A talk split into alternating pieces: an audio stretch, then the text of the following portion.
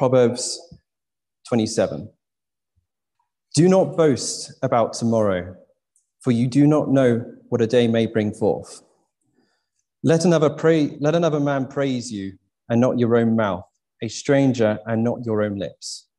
A stone is heavy, and sand is weighty, but a fool's wrath is heavier than both of them. Wrath is cruel, and anger a torrent, but who is able to stand before jealousy? Open rebuke is better than love carefully concealed. Faithful are the wounds of a friend, but the kisses of an enemy are deceitful. A satisfied soul loathes the honeycomb, but to a hungry soul, every bitter thing is sweet. Like a bird that wanders from its nest is a man who wanders from his place. Ointment and perfume delight the heart, and the sweetness of a man's friend gives delight by hearty counsel. Do not forsake your own friend or your father's friend nor go to your brother's house in the day of your calamity. Better is a neighbor nearby than a brother far away. My son, be wise and make, and make heart glad, that I may answer him who reproaches me. A prudent man perceives evil and hides himself. The simple pass on and are punished. Take the garment of him who is surety for a stranger, and hold it in pledge when he is surety for a sedutress. He who blesses his friend with a loud voice, rising early in the morning, will be counted a curse to him. A continual dripping on every very rainy day and a contentious woman are alike. Whatever restrains her restrains the wind and grasps oil with his right hand. As iron sharpens iron, so a man sharpens the countenance of his friend. Whoever keeps the fig tree will eat its fruit, so he who waits on his master will be honored. As in water reflects, as in the water face reflects face, so a man's heart reveals the man. Hell and destruction are never full, so the eyes of man are never satisfied. The refining pot is for silver and the furnace for gold, and a man is valued by what others say of him. Though you grind a fool in a mortar and with the pestle along with the crushed grain, yet his foolishness will not depart from him. Be diligent to know that the state of your flocks and attend to your herds. For riches are not forever, nor does a crown endure to all generations.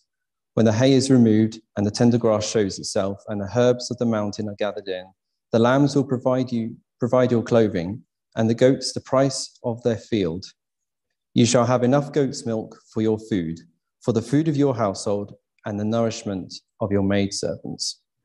Tonight we're looking at uh, friendship from the book of Proverbs, and we saw it a number of times in Proverbs 27.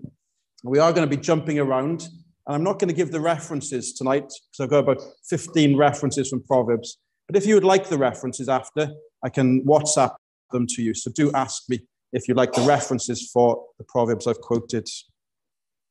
The message of the Bible can be summarized by many different words. And one of the most important words is this word, friendship. We were created by a friendly God in order to enjoy, first of all, his friendship, but also to enjoy the friendship of all the people that God has created in this world. Friendship. It's having a bond of mutual affection for someone who is not necessarily in your family friendship designed by God, but destroyed by humanity. Friendship no longer perfect, but still vital to our ongoing healthy functioning in this world. The book of Proverbs gives wise advice on how to find friendships and how they function when we do find them. But it also gives us advice on how there will only ever be one unfailing friend who will never leave us, never let us down or forsake us. So, first of all, Proverbs presents to us a triune God. And this is the key to all of the rest of the teaching of Proverbs about friendship. For example, in Proverbs chapter 8, Christ is seen to be the wisdom of God from heaven, who is filled with the Lord God himself and who goes out and creates all things in his own image. And as he does so, says Proverbs 123, he, he makes us his own by giving us his word and then pouring out his spirit on each one of us.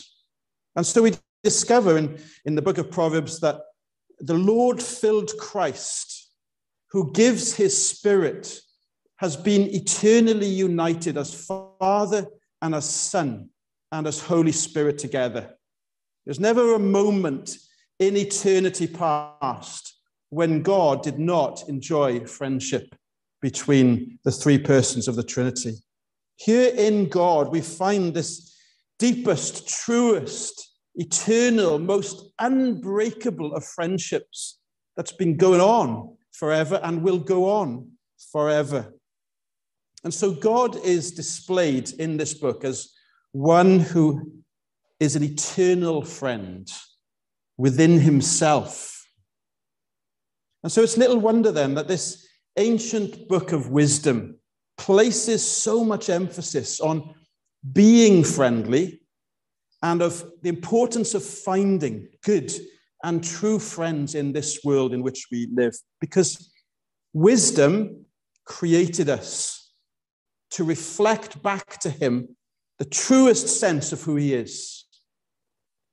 The triune God made us in His image so that, like Him, we could be united in friendship with one another and with Him together.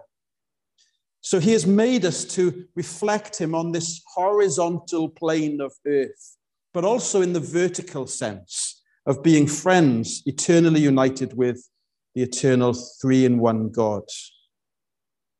Each one of us has a longing for friendship. We long for it, true friendship. And that deep longing within each, each and every one of us cannot be explained in any other way or by any other philosophy or religion than the one of Scripture, which presents to us having been made in the image of a triune God, the three in one. Religions that deny the Trinity cannot explain our longing for friendship nor can any evolutionary philosophy that fundamentally believes that we are to push the weak aside in order to develop and gain preeminence in order to survive. It's me that must survive, and I must push you away to get to the top. The friendship that all of us long for internally is explained by having been made in the image of a, an eternal triune God who has this loving, unbreakable friendship within himself. Now, clearly, we live in a world that uh, so often exists, friendship so often exists as just a shallow version of the real thing. We don't see the unbreakable Trinity so much in this world anymore because of its fall, because of its sin. And so Proverbs goes on to explain what has gone wrong and what the solution is. So, secondly, we see this that it's sin that divides friendships, but it's the gospel of Jesus Christ crucified that renews us back into the image of God and to discover true friendship as it's meant to be. Many verses of this book speak of how broken friendships have become since God made us in his image. Sin has entered our world. And that sin now shatters what was once united. We see it around the world, we see it in the news every day. There's that visual presentation that something's gone wrong. Men and women hate each other, countries, nations fight each other, broken court systems, individual and community hatred, hatred within families, and broken friendships on every plane indicate to us that something has gone terribly wrong with our world.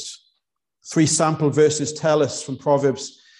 Number one, many a person proclaims his own loyalty, but who can find a trustworthy person? Another one, the one who reveals secrets is a constant gossip. Avoid someone with a big mouth. And number three, whoever conceals an offense promotes love but whoever gossips about it separates friendships. These and many other verses in this book indicate that our world has gone awry. We no longer enjoy the peace, the togetherness, the, the deep and faithful unity that we were, we were created to enjoy. Gossip happens, misunderstandings take place, there's unfaithfulness and unkindness, along with selfishness and pride. They all undermine long term friendships, they break us apart and do not unite us. More than that, friendship has not only been broken, but it's been made very shallow. We see it in our own culture. Friendship today has been dampened down to mere acquaintances at the click of a button on social media so often. Someone may follow us from a distance and they may occasionally click a like on a photograph or a post that we make, and they are called friend. I have, if you look at my Facebook site, which I haven't been on for a while, but I've got hundreds of friends, apparently. I don't know half of them. Uh, who, are, who are these people? How did I get to be a friend with them? Perhaps they think the same thing. Friendship has become so shallow as to be almost worthless. Like, loves, and befriending is done with the click of a button and it's lost in the same momentary way. But sin hasn't just damaged our earth bound friendship groups. It's also broken our unity, unity vertically with the one who made us and who has longed always, as James read earlier, to be our friend. Wisdom, says Proverbs, made us his friends, but foolishness has broken off our contact with him. Yet we are presented here with a great hope that the wise Christ who made us will not let us go that easily. We may delete him from our minds, we may click him off our hearts, but our wisdom friend Christ maintains his contact with his beloved creation. And so says chapter 18, verse 4 One with many friends may be harmed, but there is a friend who sticks closer than a brother. Yes, our world of friends may crumble around us, but there is one who will always remain faithful to us. He will stick with us like, like super glue, no matter how much we seek to pull away ourselves, or how much we undermine him, or, or gossip about him, or even hate him. He says, I will not leave you, will not forsake you. Christ is faithful, and he gives us life in order to restore to us that original creation intent that we are to be united with him in love. Friends may or may not be for life. We can grow up, many of my closest friends growing up have just lost contact over time. They moved away, I moved away, just lose contact. But Christ in the gospel, he says, I'm going to follow you, going to be with you wherever you go, however far away you run. Like the prodigal son into the far country, I'll be waiting there. I'll be there for you. He is the one who said, As the Father has loved me, I also have loved you. Remain, he says, in my love. No one has greater love than this to lay down his life for his friends. And then he says, You did not choose me, but I chose you. Like, none of us really understands, do we, how, how we get friends in this life. Some just happen to be in the same room on an odd occasion and we get chatting to them and then we're like, oh, do you want to go for coffee? And then get to know them and then become the best of friends, just seemingly at random. Others seem initially forced, but then they grow and they develop over time. And we can lose friends in the same way. We just drift apart and something takes place and someone falls out and we lose what we had gained. But Jesus Christ says, I chose you before the world began. I chose you before you turned away from me, and I chose you before you turned to me. And so, having chosen you, I have laid down my life for you. I am the lamb slain before the foundation of the world in order to reveal to you that I am yours you are mine, and that we are united, bound together by blood, by covenant. So God's intention has always been to reunite our broken friendship with Him and to do it at extraordinary personal cost to Himself. He does it, says uh, John's Gospel, by laying down His life, by losing all His own friends who forsook Him and fled while He hung upon the cross. More than that, says John, He had to even cry that cry of abandonment on the cross My God, my God, why have you forsaken me? Abandoned by friends, abandoned by his father in order to never abandon you, to draw close to you, to unite you with himself through his own precious blood.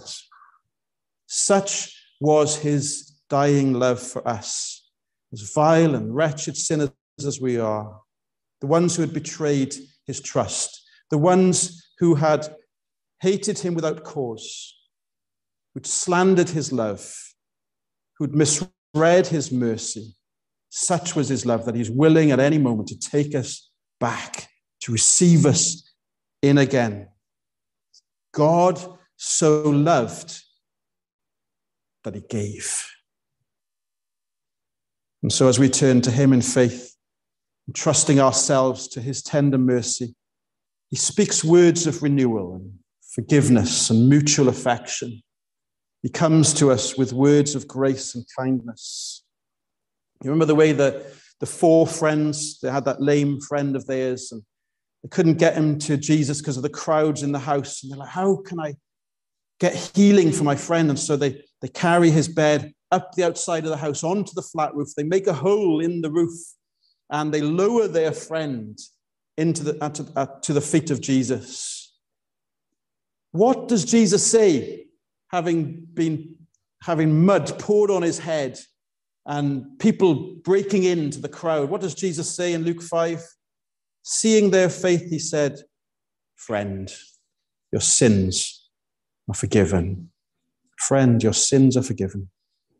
This is what friends do, don't they? They friends bring friends to Jesus Christ, and they find in him a friend who reconciles sinners to himself this is the power of the gospel. It restores what was broken, it renews the fallen, and it unites what is divided.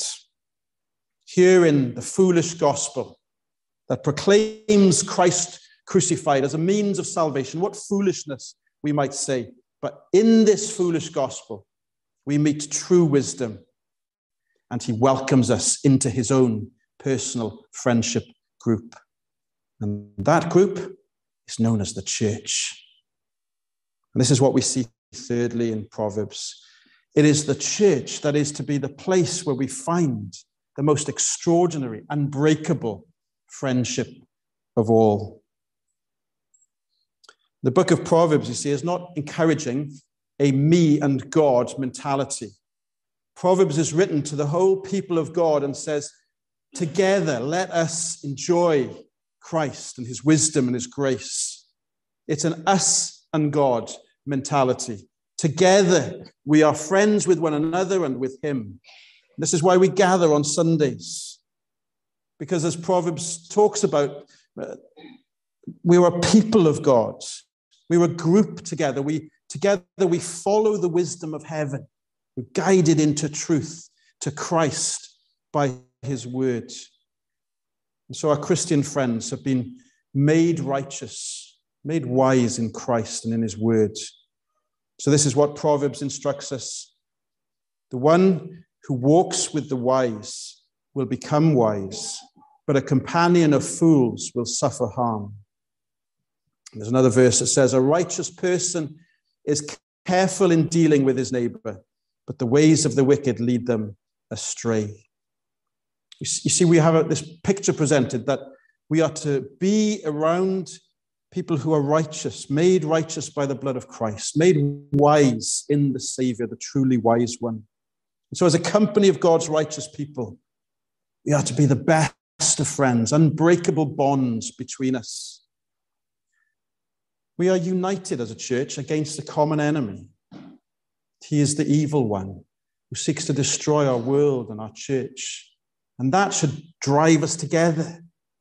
More than that, we are united in the Lord and in the cross and in the gospel. We are forgiven of our sin. We are washed clean. We are made new. We are made one in Christ.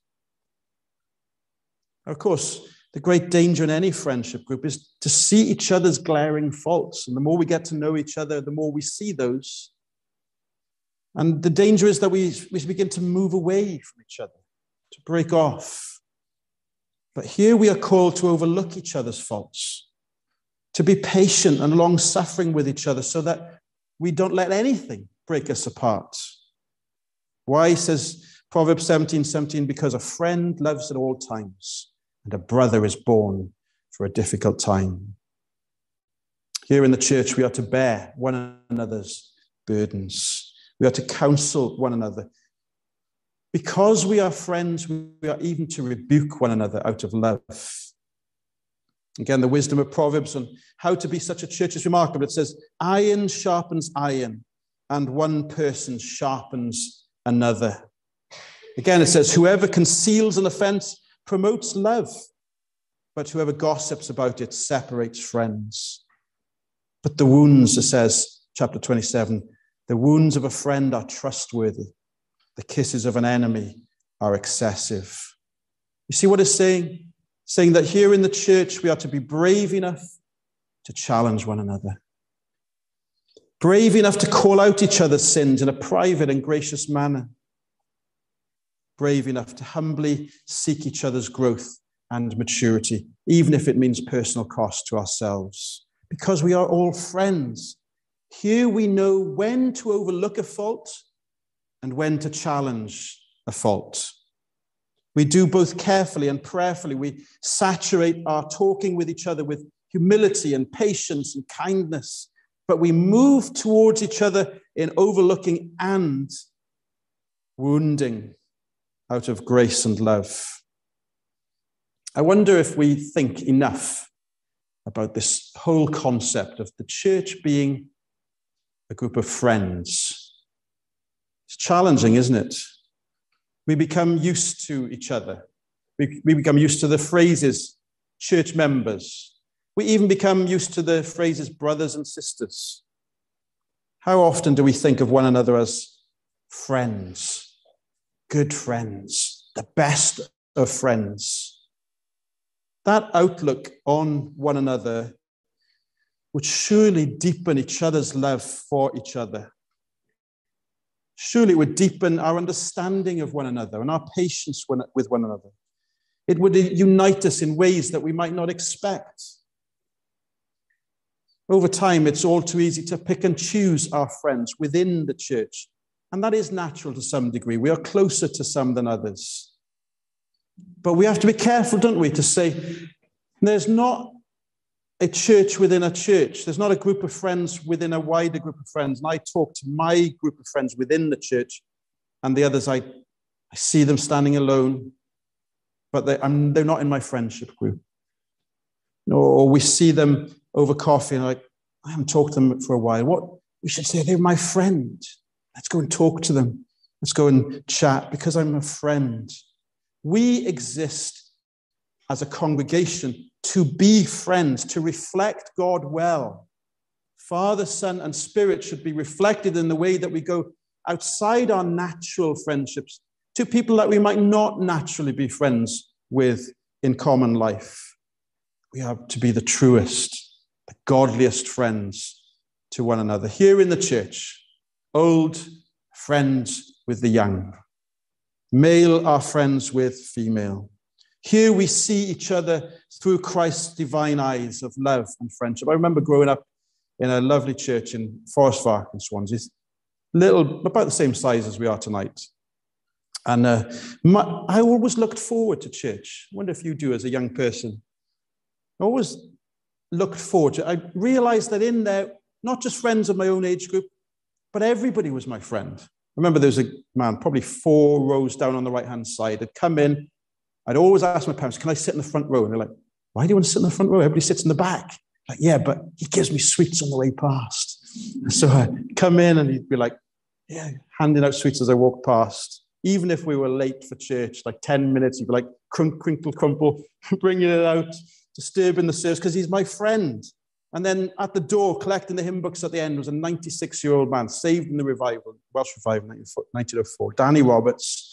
And he'd be like, all the young people gather around him. He used to love them and just talk to them. And then there were two sisters. They all sat on the right hand side, about in the middle where Alan and Kath are. And uh, they were all they were in the 60s, never been married, but we'd always go to them as as young people and chat to them, and they'd always be interested in us and love us and ask us about our week.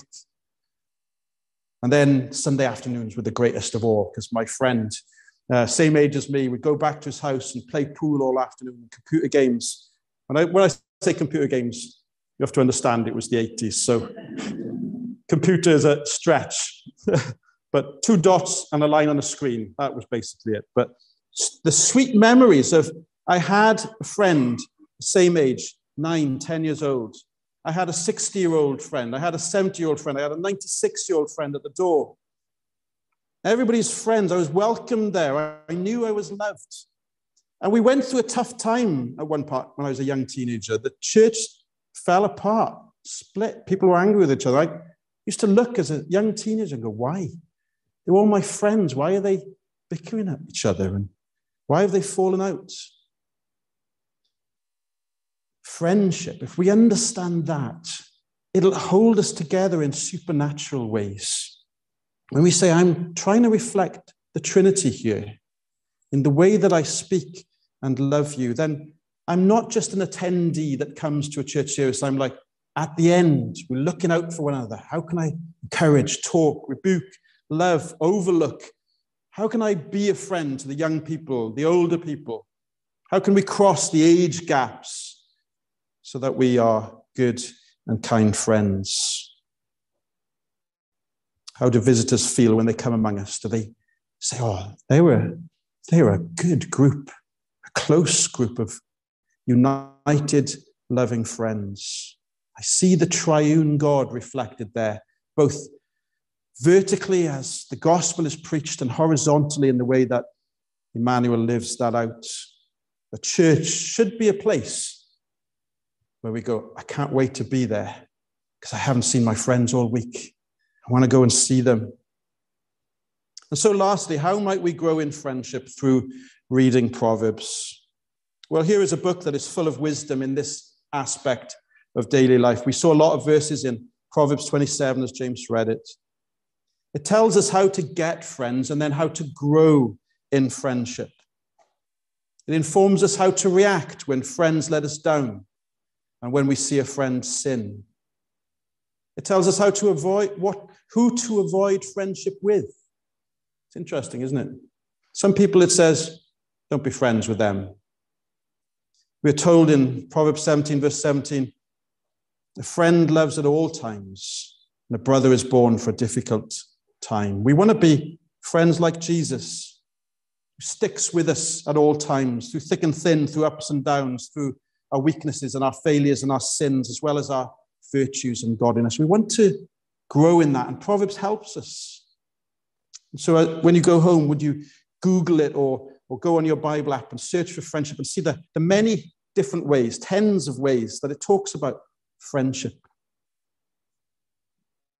Two people, says Proverbs, you should avoid friends, being friends with. Wouldn't think that the Bible says that, do you? would you? Two types of people angry people and gossips. It says, avoid them. Avoid them. Because they will quickly turn on you when you fail, and they'll be sure to gossip behind your back when they spot a flaw in you. Now, we might enjoy gossip concerning others, but warns this book that will come back to bite you very soon once people learn your secrets and your flaws. But hope is held out that even present enemies can be turned into the best of friends.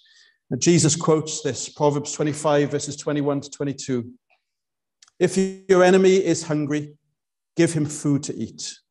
And if he is thirsty, give him water to drink, for you will heap burning coals on his head, and the Lord will reward you. Doesn't that really get to the heart of what friendship is all about? Friendship with God is founded on the gospel. which has reunite, reunited us with the Master of heaven. Undeservedly, God came down and made his enemies his friend by feeding us, by giving us water to drink, by dying on the cross, that enemies might be reunited with him, the Holy God. And it's that same gospel that's been powerful enough not only to reunite us with God, but to reunite former enemies within our world. Remember when I used to live in Northern Ireland, there were two men who used to go around preaching the gospel around the towns and villages, and they'd take tents everywhere and, and they'd invite people along to hear the gospel. One was a loyalist background, strongly hating Republicans. The other one was a Republican. Both had been terrorists. Both had been sent to prison for killing people. And they'd become Christians in prison. And those former enemies were now joined on mission together. They went around the UK as well sometimes, preaching the gospel. The men who tried to kill each other were now trying to save people together. It's a remarkable story of enemies being transformed by the gospel. Or think of the Apostle Paul, who spent many years imprisoning and killing the people of God. He traveled the world in order to find a Christian, to chuck them in prison. And yet, through the gospel, he's converted and he becomes one of the greatest ever driving forces for loving church unity, speaking about it all the time in his books. Ultimately, true and lasting friendship can only be found in Christ and through Christ in the gospel. For the greatest earthly friends will have to one day leave us at death, but Christ and his people will always be in unity with one another. And eternally we shall gather together one day, us and every church around this globe, and we will sing to the Lamb who was slain for us. We will worship his name, and this is what we'll sing. You are worthy to take the scroll and to open its seal because you were slaughtered and you purchased people for God by your blood from every tribe, language, and people and nation. You made them a kingdom and priests to our God, and they will reign on the earth. This is the song we sing as a church. No divide here, no racism here, no hatred here, no sexism here. We were all one in Christ, bought and transformed and redeemed by the blood. And so we were all friends together and will eternally be so. Having come to Christ through his blood, we have friendships in this room that will never pass away. In a million years, we'll still be singing some of these hymns, and they'll still be fresh. Together, we will be with him who loved us, and who bought us for himself, and who bought us for each other because we are not just church members or church attenders, we are friends with God and with one another. Let's pray.